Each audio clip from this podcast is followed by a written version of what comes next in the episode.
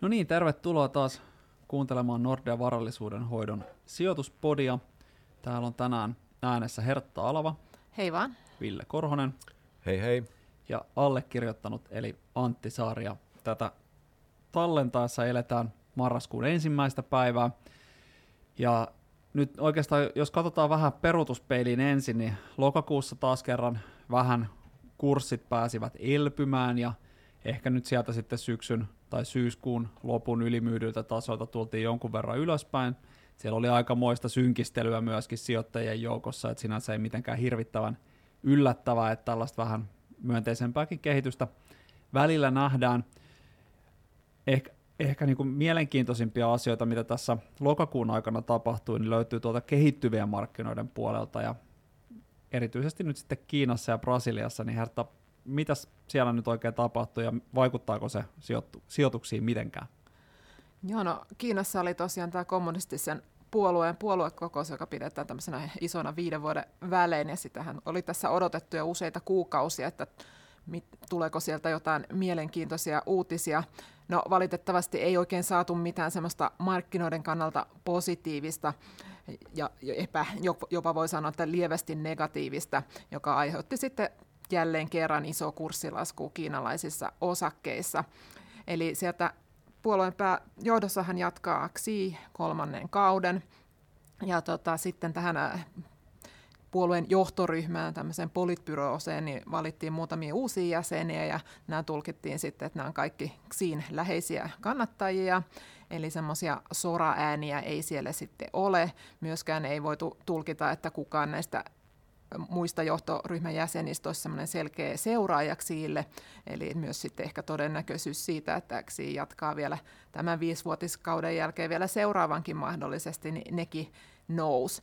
Myöskään ei saatu sitten selkeitä kommentteja siitä, että mitä talouden kanssa nyt sitten tehdään niin sanotusti, että kun kasvu on ollut aika hidasta, että kuinka sitä sitten lähdetään piristämään, siitä ei saatu oikein selkeitä lausumia, eikä myöskään koronapolitiikan löysäämisestä ollut mitään puhetta. Eli nämä kaikki vaikutti sitten tähän, että sijoittajat lähti sitten jälleen kerran myymään kiinalaisia osakkeita. Ehkä tuntuu omasta mielestä pikkasen liioitellulle tämä reaktio, että kyllähän on On varmaan selvää, että semmoinen ideologinen painotus tässä politiikassa tulee edelleen olleen Kiinassa, mutta kyllä siellä sitten varmasti ennen pitkää talouskehitykseenkin kiinnitetään huomiota ja tehdään elvyttäviä toimia. Ja sitten nyt oli itse asiassa just tämän kokouksen jälkeen sit alkoi vähän jo leviämään tuolla semmoisia huhuja, että sitten maaliskuussa alettaisiin löysäämään sitten koronapolitiikkaa. Katsotaan miten käy, mutta epävarmuus jatkuu, että ehkä se on tässä, tässä se niin kuin lopputulema, että toivon mukaan saataisiin sitten joulukuussa, kun on tämmöinen taloudellinen foorumi, niin vähän sitten suuntaviivoja ensi vuoden tavoitteista ja jotain konkreettisia toimenpiteitä, että miten sitä kasvua lähdetään sitten vauhdittamaan. Että selkein nyt olisi varmaan se, että vähän löysättäisiin koronapolitiikkaa, niin se kasvuvauhdittus kyllä jo ihan sillä. Eli Kiina oli vähän pettymys sijoittajille, no Brasilia oli sitten vähän niin kuin riippuu mistä näkökulmasta asia katsoo, eli Lulahan voitti nämä vaalit hyvin pienellä voitolla, viisikymmentäyksi prosenttia äänistä, ja Bolsonaro sai neljäkymmentäyhdeksän prosenttia. Niin kuin viime, vuod- viime kuukauden podissa puhuttu, niin, näin, niin kuin periaatteessa Brasilian talouden ja markkinoiden ja sijoittajien kannalta Bolsonaro olisi voinut olla parempi vaihtoehto, koska hän on korostanut tämmöistä markkinaliberaalilinjaa ja valtion velkaantumisen hallintaa. Ja tällaista, mutta se on ehkä jäänyt sitten monille vähän sitten tämän populistisen puheenparren ja Amazonin metsätuhojen varjoon, joten kansa, kansainvälinen media otti kyllä tämän Lulan voiton niin kuin positiivisesti vastaan, ja pörssit avasi aluksi aika lailla vähän negatiivisella jalalla, mutta sitten toipui päivän, päivä, päivän loppua kohti. Eli ehkä tässä nyt on sitten myös tärkein se, että vaalit on niin kuin ohi, ja nyt toivotaan, että mitään levottomuuksia ei sitten synny, ja sitten lähdetään katsomaan, että miten talous kehittyy ja näin poispäin. Et se varmaan tulee auttaa Lulaa, että keskuspankki on siellä jo nostanut korkoja niin korkealle, että ei tarvitse enää jatkaa niitä ja ennemmin päästään sitten vähän löysäämään korkopolitiikkaa ensi vuoden puolella, että se voi sitten vähän tukea sitä talouskasvua. Joo, ja näistä ehkä hyvä vielä Brasiliasta ja Kiinasta todeta, että Kiina vaikka onkin iso talous, niin se on kuitenkin kansainvälisen sijoittajan näkökulmasta niin kohtalaisen pieni. Et on, on sillä toki niin kuin enemmän merkitystä kuin Suomella, mutta ei nyt kuitenkaan mikään niin kuin Yhdysvaltain verton, veronen tai Euroopan tai edes Japanin, no ehkä about Japanin kokoinen siellä niin kuin kansainvälisissä tai kansainvälisillä markkinoilla. Eli sitä, sitä mittakaavaa karkeasti ja Brasilia nyt sitten vielä huomattavasti pienempi. Et ne on, on tosi mielenkiintoisia juttuja ja varsinkin just näihin kyseisille markkinoille sijoittaville niin on, on tosi tärkeitä, mutta kontekstina ehkä myöskin sitten tässä kansainvälisessä mittakaavassa niin kohtalaisen maltillinen näiden mittaan. Joo, näin on, että jos on sijoittanut vaikka tämmöiseen globaalisti sijoittavaa rahastoa, joka sijoittaa kaikkiin maan osiin, niin ei siellä Kiinan painoa kuin joku kolme ja puoli prosenttia, ja Brasilia on vielä selvästi alempi, että ehkä se on enemmän sitten niin kuin Kiinan kehitys sitten tämän yleisen niin kuin maailman talouden kasvuennusteiden kannalta tärkeämpi. Joo, juuri näin, ja toki on myöskin niin, että monet länsimaiset yritykset ja suomalaisetkin yritykset toimii siellä vähän, vähän merkittävämminkin kuin mitä tämä nyt sitten antaisi ymmärtää, että sitä kautta niitä vaikutuksia voi toki tulla. No siellä oli mielenkiintoisia asioita, nyt tapahtuu toki korkopuolellakin aika mielenkiintoisia asioita, tässä nyt taas hetkeksi ehkä saatiin pieni helpotuksen huokaus jopa sinne joukkolainasalkkuihin, kun lokakuussa korko, korkomarkkinoiden tai joukkolainojen tuotot ei olleetkaan miinuksella. Mitä, mitä Ville sieltä voi oikein odottaa? Onko vaara niin sanotusti ohi vai vieläkö tässä on haasteita edessä? No, haasteitahan voi olla edessä. Ja lokakuuhan oli, se oli vähän semmoinen kuukausi, että koroissa mentiin ensin ylös ja sitten tultiin pikkusen alaspäin ja lopputulos oli se, että aika, aika niin kuin kuun alun tasoille sitten ne korot pääty. Mutta ehkä pientä niin kuin hetkellistä helpotuksen huokausta siinä mielessä, että keskuspankkien niin kuin kommentointi rahapolitiikan osalta on ottanut ehkä pienen sävyn vähän niin kuin maltillisempaan suuntaan. Että jos se aikaisemmin oli vaan, että inflaatio on korkealla, rahapolitiikkaa kiristetään vauhdilla, että se inflaatio saadaan sieltä niin kuin taittumaan, mutta nyt tässä kun on tullut viimeisimpiä yritysten ostopäällikköindeksejä, jotka viittaa niin kuin kasvun hidastumiseen käytännössä niin Pohjois-Amerikassa kuin varsinkin sitten Euroopassa. Tämän lisäksi rahoitusolosuhteiden kiristyminen näkyy tuolla yrityslainamarkkinoilla.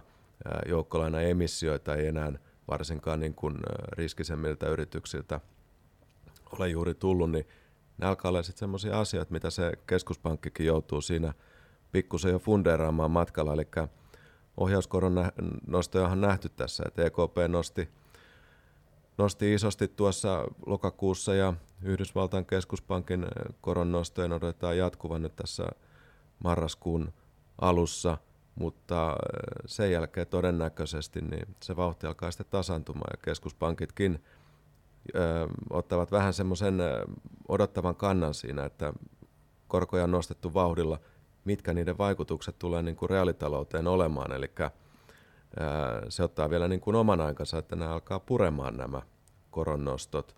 Yhtenä esimerkkinä vaikka taloyhtiölainat Suomen maassa, siellä isännöitsijät puhuvat, että vielä ne korot eivät ole nousseet, mutta todennäköisesti korontarkistuspäivät tuolla ensi vuoden keväällä tuovat sitten merkittäviä korotuksia näihin taloyhtiölainojen korkoihin ja sillä tulee sitten olemaan vaikutuksia niin kuin kotitalouksille. Eli nämä tulee semmoisella puolen vuoden vuoden viiveellä monesti nämä keskuspankkien toimet ja ehkä nyt sitten on hetki semmoinen, että kannattaa hieman hengähtää ja sehän tarkoittaa sitten korkosijoituksille myös niin kuin voisi sanoa paremmat mahdollisuudet varmasti myös antaa sijoittajille tuottoja, kun ne korot ei enää sitten samalla vauhdilla laukkaa eteenpäin. Tietysti kysymysmerkki on se, että mitähän inflaatiolle tapahtuu, eli energian hintahan on heilunut aika voimakkaasti. Nyt syksyllä Euroopassa kahdeksan pilkku viisi kaasuhinta tullut jonkun verran alas, mutta kuinkahan pitkäaikaisia sitten aina nämä tämmöiset asiantilat on. Et energiahinta varmasti heiluu niin kuin jatkossakin.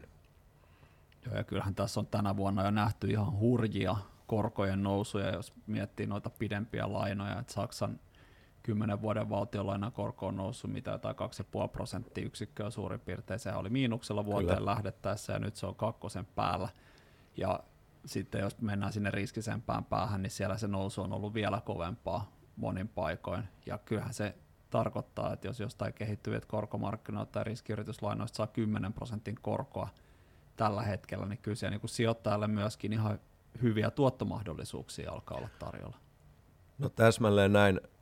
Muistutetaan tässä nyt, vaikka tuotot tänä vuonna on ollut heikot näistä joukkolainoista, mutta eteenpäin katsoen kyllähän tämä on niin kuin joukkolainasijoittajan, puhutaan nyt kulta-ajasta. Eli jos, jos on tekemässä sijoituksia, niin korkomarkkinat on ehdottomasti varteenotettava vaihtoehto. Eli siellä käytännössä joukkolainaluokka kuin joukkolainaluokka niin tarjoaa semmoisia korkoja tällä hetkellä, että pidemmässä juoksussa varmasti osoittautuvat sitten hyviksi sijoituksiksi. Joo, ja ehkä vielä semmoinen lisähuomautus tähän, että kun tänä vuonna on osake- osakekurssitkin on tulleet alas ja osakkeiden arvostuskertoimet on muuttuneet huomattavasti aikaisempaa houkuttelevammiksi, se on tärkeä muistaa, mutta itse asiassa se niin kuin kaikista isoin tuottonäkymien parantuminen on kyllä näkynyt siellä joukkolainapuolella, eli ne on vaikka osakkeiden tuottonäkymät, jos puhutaan vähän pidempijänteisestä sijoittamisesta, ne on parantuneet huomattavasti tänä vuonna, niin joukkolainojen osalta ne on parantuneet vielä enemmän. Kyllä. No mitäs sitten, Hertta, tämä talouden tila, että jos inflaatio laukkaa ja keskuspankit kiristää rahapolitiikkaa, niin onko mitään toivoa missään näkyvissä? No sanotaan, että nyt on itse asiassa... kun on tullut noita kolmannen vuosineljänneksen B K T-lukuja, niin nehän on ollut jopa pikkasen parempia kuin on odotettu. Että etenkin niin kuin Yhdysvalloissa, missä alkuvuonnahan meillä oli tämmöinen tekninen taantuma, että saatiin miinusmerkkistä talouskasvua, niin nyt saatiin sitten vahva kahden pilkku kuuden prosentin kasvu tuohon kolmannelle vuosineljännekselle.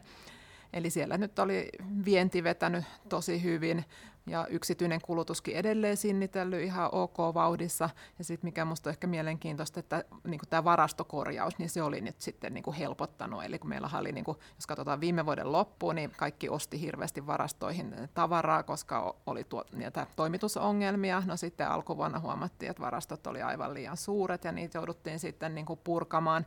Niin nyt tämä purkaminen alkoi sitten jo vähän hidastua. Eli sehän olisi tosi hyvä myös niin kuin yritysten tuloskehityksen kannalta, että jos sitä tavaraa ei tarvitse enää dumpata alennusmyynneillä ulos, niin se sitten pitää sitä kannattavuutta paremmassa kuosissa.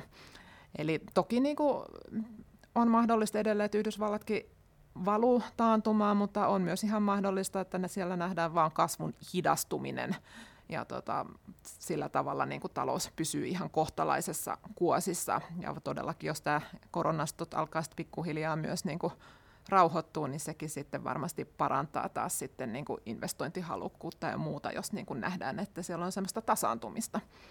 Ja Euroopassakin nyt me ollaan puhuttu paljon siitä, miten surkealta tuo Saksan tilanne on näyttänyt, mutta sielläkin sitten kuitenkin päästiin niin kuin niukasti plussalle kolmannen vuosineljänneksen aikana talouskasvusta. Eli kyllä se, nythän on tosiaan, kun niin kuin Ville totesi, että kaasuhinta on tullut tässä aika paljon alas, niin Saksa on niin kuin selkeä hyötyjä sitten tietysti tästä vastaavalla tavalla, kun se oli kärsijä silloin, kun kaasuhinta nousi. Eli se, se on sitten varmasti vähän sen niin kuin rauhoittanut myös kuluttajien tunnelmia, ja me saatiinkin jotain ihan hyviä vähittäiskauppalukuja sieltä. Että, et kyllähän tietysti Euroopassa tämä taantuman riski on niin kuin selvästi suurempi edelleen kuin Yhdysvalloissa, mutta on kuitenkin mahdollista, että päästään näissä tietyissä vaikeimmissa maissakin lievällä taantumalla. Että nyt meidän täytyy niin kuin muistaa aina se, että ei, ei aina tai hyvin harvoin talous kyykkää niin pahasti kuin kaksituhattakaksikymmentä koronakriisissä tai finanssikriisissä. Et ne on aika harvinaisia tapahtumia, että usein on semmoinen hidastuminen ja sitten taas otetaan vähän vauhtia. Mutta tietysti sitten kasvunumerot ylöspäinkin on vähän maltillisempia. Mutta en, en nyt olisi niin kuin hirveän murheellinen, ja tosiaan niin kuin yritysten tuloksistakin ja ohjeistuksista on nähty, niin ei siellä nyt ole mitään niin kuin tuomionpäivää tässä ennustettu. Et epävarmuutta on korostettu ja sitä ehdottomasti on niin kuin edelleen, mutta toteutunut data niin ei ole ollut mitenkään niin kuin hirvittävän huonoa. Itse asiassa tässä on jopa käynyt sillä, että syksyn aikana niin talousluvut sekä euroalueella että Yhdysvalloissa on olleet odotuksia parempia, kun niitä odotuksia ensin on veivattu oikein huolella alaspäin tuossa alkuvuoden aikana, tai no, en mä tiedä voiko enää marraskuussa puhua alkuvuodesta, mutta siinä vuoden ensimmäisellä puoliskolla, niin kyllähän siinä kasvuennusteet tuli alaspäin aika kovaa. Ne on tullut tässä syksylläkin kyllä, jos katsotaan esimerkiksi ensi vuoden talouskasvuarvioita, niin kyllähän ne on laskenut, varsinkin kun puhutaan reaalisesta kasvusta. Mutta sitten jossain vaiheessa ollaan tilanteessa, että niitä on laskettu riittävästi, ja sitten ehkä se talous ei olekaan niin huonoissa kantimissa kuin mitä, mitä monet pelkää. Näissä taantumakeskusteluissakin on tietysti tärkeää muistaa se, että esimerkiksi Yhdysvalloissa niin taantumahan määritellään hyvin ö, spesifillä tavalla, eli siellä sitten tämmöinen virasto ottaa kantaa siihen, että koska, koska taantuma on alkanut ja koska ei, eli se ei ole tämmöinen mekaaninen, niin kuin oppikirjoissa opetetaan, että kaksi peräkkäistä negatiivista kasvua ö, tai kas, negatiivisen kasvun neljännestä bruttokansantuotteessa. Ja se on sinänsä niin kuin tosiaan tärkeää, että jos tässä nyt nähdään vähän tällaista vaisua kasvua, niin se ei välttämättä vielä tarkoita sitä, että työttömyys nousee ihan tosi voimakkaasti. Et esimerkiksi Yhdysvalloissa vielä on niin paljon niitä avoimia työpaikkoja suhteessa siihen työttömien lukumäärään, että pitäähän sen työvoiman kysynnän hidastua ensin sieltä avoimien työpaikkojen puolelta ennen kuin sitten ollaan menossa tilanteeseen, jossa sitten työttömyyskin alkaa kasvaa ja jos hyvin käy, niin se voi olla, että inflaatio ehtii hidastua siinä sitten riittävästi matkan varrella. Mutta nämä on niitä epävarmuustekijöitä, minkä kanssa me nyt tässä joudutaan elämään. Ja ehkä tärkeä muistaa se, että kun tässä on nyt tultu tällaisesta ihan täysin historiallisesta, poikkeuksellisesta taantumasta, mikä oli sitten jo edes kuin vähän reilu kaksi vuotta aikaa, kun se iski, tällaiseen ihan täysin historialliseen ja poikkeukselliseen elpymiseen, joka sitä seurasi. Ja sitten tässä nyt jossain määrin kyllä vielä maksetaan siitä niitä Tuota, velkoja, niin tämä tilanne on hyvin haastava myöskin niin kuin ennustamisen mielessä, ja sen takia sijoittamisen näkökulmasta niin ei ole välttämättä viisasta ottaa kovin isoja riskejä sen oman pitkän aikavälin sijoitussuunnitelman ulkopuolella. Et niin kuin tässä todettu, niin tuottonäkymät vähän kautta linjan on itse asiassa parantuneet tämän vuoden aikana aika reippaasti, ja nyt se korkotaso rupeaa olemaan jo siellä ihan valtion lainoissakin sellainen, että se suojaa jonkun verran mahdollisilta korkojen lisänousuilta, mutta niin kuin tässä puhuttu ja mitä nyt tota meidän ekonomistitkin ennustaa, niin me aletaan olla kuitenkin kohtalaisen lähellä jo sitä lakipistettä näissä pitkissä koroissa, että tietysti asiat voi muuttua tässä tulevina kuukausina ja se liittyy siihen epävarmuuteen myöskin, mutta tässä niin kuin tavallaan jos ajattelee vaikka, että seuraavan vuoden aikana korot nousee jonkin verran semmoinen nolla pilkku kaksi nolla pilkku kolme prosenttiyksikköä tai jotain sitä luokkaa, niin välttämättä esimerkiksi euroalueen valtionlainoistakaan ei enää tule miinusmerkkisiä tuottoja tällä, tällä periodilla, mutta tämä tosiaan vaatii jonkun verran pitkäjänteisyyttä. No sitten tietysti yksi tärkeä juttu, mihin Hertta tuossa viittasitkin, on tämä yritysten tuloskehitys ja tulosten näkymät, ja tosiaan siellä nyt on ehkä vähän tällaista jakautuneisuutta jo, että näkyy esimerkiksi teollisuudessa ja monesti niin kuin toimialojen sisälläkin, että joillain on tosi isoja haasteita edelleen toimi- toimitusketjujen kanssa, toisilla ne haasteet on jo selkeästi hellittämässä. Yhdysvalloissa isolla teknologiayhtiöillä on haasteita osittain sen takia, että dollari on vahvistunut tosi voimakkaasti ja se painaa niiden kansainvälisiä tai kansainvälisten liiketoimintaa ja liikevaihtoa sitten dollareissa mitattuna, mutta sitten siellä on muitakin ongelmia tai haasteita kyllä, mitkä näiden liiketoimintoihin liittyy, ja ehkä se seuraava iso kysymys onkin se, että miten, miten hyvin sitten nämä isot teknologiayhtiöt tulevaisuudessa pärjää, jatkaako ne voittokulkua myöskin tässä seuraavassa suhdanteessa, vai tullaanko sitten tilanteeseen, jossa ne parhaat tuotot löytyykin tällä kertaa jostain muualta, mutta se on, se on ehkä niinku tällaisia isompia pohdintoja, mitä, mitä voisit pohtia tässä tulevina kuukausina ja vuosina, mutta yhtä kaikki niin tosiaan se tuloskehitys ei ole ollut mitenkään hirvittävän heikkoa, Ja sitten jos katsoo ensi vuoden ja seuraavan vuoden talouskasvuennusteita, niin ei nämä liikevaihdon kasvuennusteet ja tuloskasvuennusteet niin ole mitenkään hirveän kaukana siitä, että mitä tällä hetkellä taloudelle ennustetaan. Et jos katsotaan nimellisen bruttokansantuotteen kasvuennusteita ensi vuodelle ja seuraavalle vuodelle Yhdysvalloissa, niin liikevaihdon kasvuennusteet on hyvin pitkälti siinä ihan samoilla lukemilla. Eli jos ei tässä nyt mitään uusia ikäviä yllätyksiä tule ja nämä konsensusennusteet niin sanotusti pitää, niin ei tässä nyt niin huonossa, huonoissa kantimissa välttämättä olla, mutta tosiaan se epävarmuus on korkeata. Siinä oikeastaan ehkä tämä, meillä itse asiassa voitaisiin puhua vielä muutama sanalla ennen kuin lopetetaan tämä nyt tämmöinen viimeinen tota, ennen, ennen valomerkkiä, niin voisi sanoa muutaman sanan vielä tästä meidän osakealueesta, Eurooppa ja Yhdysvallat. Joo, meillähän oli tosi pitkään ollut tässä Yhdysvallat ylipainossa ja Eurooppa alipainossa, ja argumentteja nyt on viime kuukausina ollut se, että tämä energiakriisi on uhka Euroopalle, ja sitten toisaalta nähtiin, että turvasataman kysyntä jo itsessään, plus sitten korkeammat korot tukee dollaria, ja näinhän tässä on käynyt. No nyt me sitten ollaan neutralisoitu tämä, eli on siirrytty peruspainoon molemmissa. Eli voi nyt ensinnäkin ajatella, että okei, tämä energiakriisi on edelleen niin kuin uhka, mutta ainakin väliaikaisesti tosiaan tilanne näyttää nyt vähän niin kuin paremmalta, ja toisaalta sitten tämähän myös vauhdittaa tätä vihreän, vihreätä siirtymää, mikä sitten loppupeleissä on sitten Euroopalle tietysti niin kuin iso etu. Ja sitten tämä dollari tosiaan vahvistunut noin viisitoista prosenttia tänä vuonna euroa vastaan, niin kyllä se tämmöiselle valuutalle, tai kun puhutaan eurosta ja dollarista, jotka kuitenkin on niin kuin molemmat tärkeitä valuuttoja maailmalla, eikä mitään niin kuin pikkuvaltiovaluuttoja, niin on se todella iso liike, niin ehkä sitten ajatellaan kanssa, että siinä ei ole enää ihan hirveästi niin kuin sille trendille jatkumoa, joka sitten vähän rauhoittaa. Ja sitten kun ihan katsotaan näitä arvostuskertoimia, niin Euroopassahan kans tulokset on itse asiassa kasvanut tänä vuonna aika hyvin, ja tällä hetkellä arvostus on niin kuin hyvin alhainen, vaikka jouduttaisiin vähän se estimaatteja sitten laskemaankin. Eli kyllä tämä, nämä riskitekijät on varsin hyvin tänne hinnoiteltu, ja sen takia ajateltiin, että kun vielä huomioidaan, että monet, monilla on tosi vähän sijoituksia kansainvälisiä sijoittajille Euroopassa tällä hetkellä, niin sitten siinä ei kauheasti mitään positiivista tarvita uutisvirrassa, että tämä Euroopan pörssitkin voi sitten jo vähän piristyä, niin ajatellaan, että parempi olla tässä, tässä tilanteessa peruspainossa.